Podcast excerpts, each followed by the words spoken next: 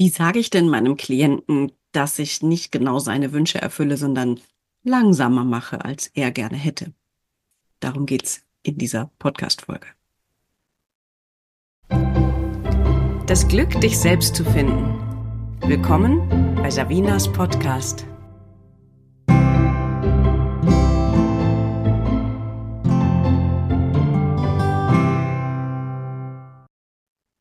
Aufgrund meiner letzten Podcast-Folge wurde ich von einigen Leuten gefragt, ja super, jetzt habe ich verstanden, wieso, weshalb, warum ich manchmal nicht höher, schneller weiter sollte, sondern langsamer machen sollte.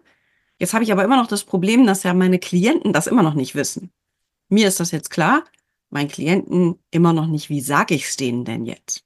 Okay, das erste, was ganz wichtig ist, ist, dass du es wirklich für dich verstanden hast und zwar nicht nur hier verstanden hast, sondern auf jeder Ebene, dass du verkörperst, hey, das ist zu schnell, das tut dir nicht gut. Wenn du das wirklich verstanden hast, nicht nur kognitiv, sondern dass du dem anderen nicht schaden möchtest, und dass du ganz, ganz, ganz sicher weißt, dass wenn du jetzt was machst, was zu viel ist, dass das schädlich ist, ob der das will oder nicht. Also ob der mehr machen will oder nicht. Völlig unabhängig davon, was der will, weißt du, weil du das wirklich verstanden hast, das tut dem nicht gut.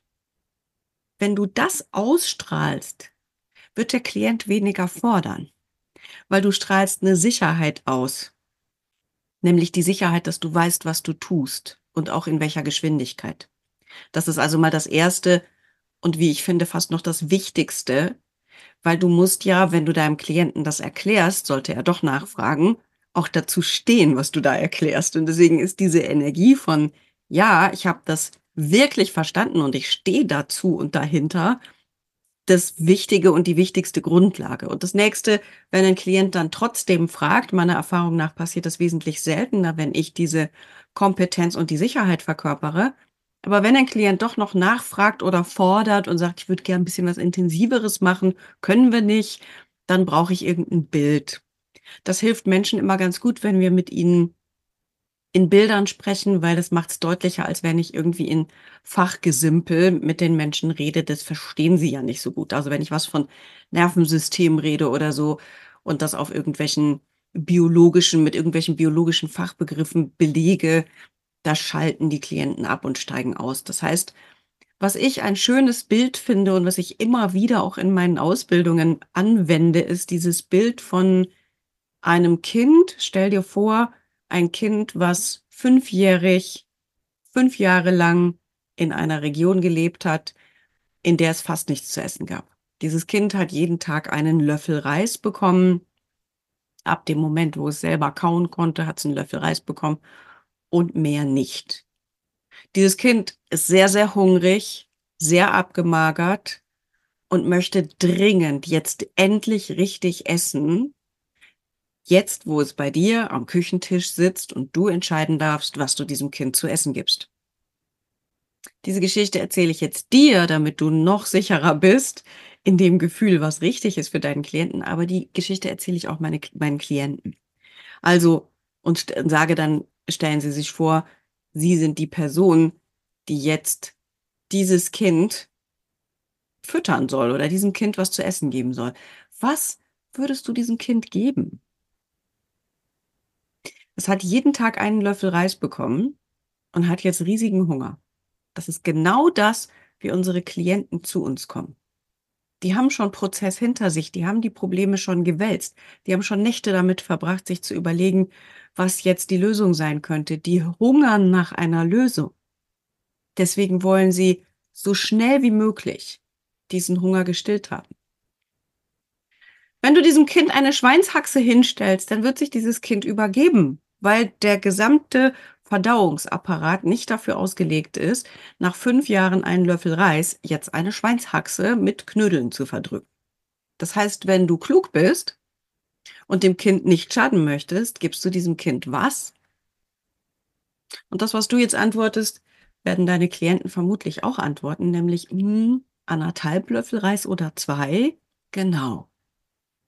Und dann kann man sich ausrechnen, wie viel Zeit man braucht und wie kleinschrittig und langsam das vonstatten gehen muss, bis man bei der Schweinshaxe mit Knödeln angekommen ist oder was auch immer das Kind am liebsten jetzt direkt essen würde. Und so ist das auch, wenn das System meines Klienten, meines Gegenübers nicht so viel nehmen kann, weil es zu viel wäre und ich das sehen kann, weil ich Nervensystem lesen kann, ja, dann wäre ich ja wirklich ein Schaden für meine Klienten, wenn ich an der Stelle eine Schweinshaxe mit Knödel servieren würde, nur weil der Klient das möchte. Und spätestens mit diesem Bild und mit diesem Ach so, ist es so, dass Klienten damit zwar nicht glücklich sind, wer ist das schon? Wir hätten alle unsere Probleme gerne morgen, nein, gestern gelöst, ja.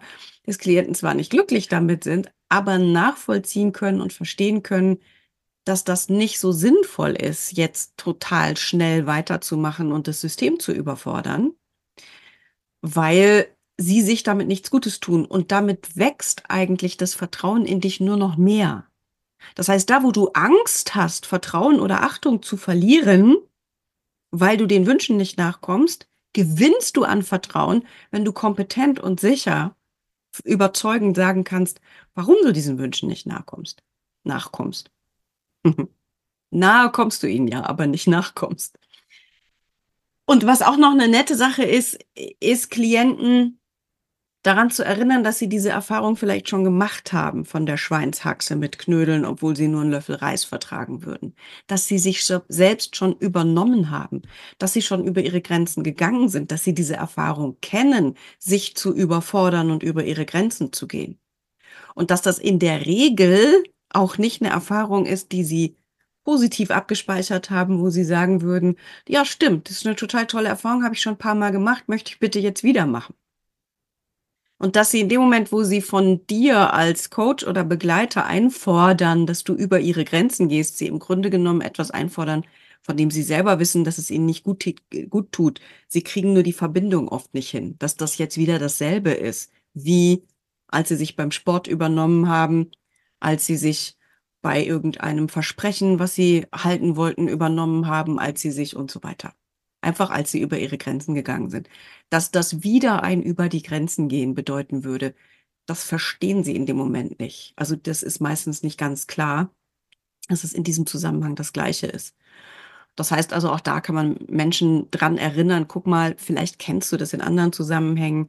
Hier sind wir jetzt in einem Zusammenhang, wo du vielleicht nicht denkst, dass es zu viel sein könnte an Persönlichkeitsentwicklung, aber doch für ein Nervensystem kann eben auch das sehr schnell zu viel sein. Und da, wo du also vorher dachtest, oh Gott, jetzt findet der Klient mich doof und findet mich nicht mehr kompetent, weil ich nichts mache, findet er dich jetzt erst recht kompetent, weil du sehr überzeugend und sehr klar argumentieren konntest, warum du nichts machst. Du machst ja nicht nichts, aber in den Augen des Klienten weniger, als er sehr gerne hätte, machst.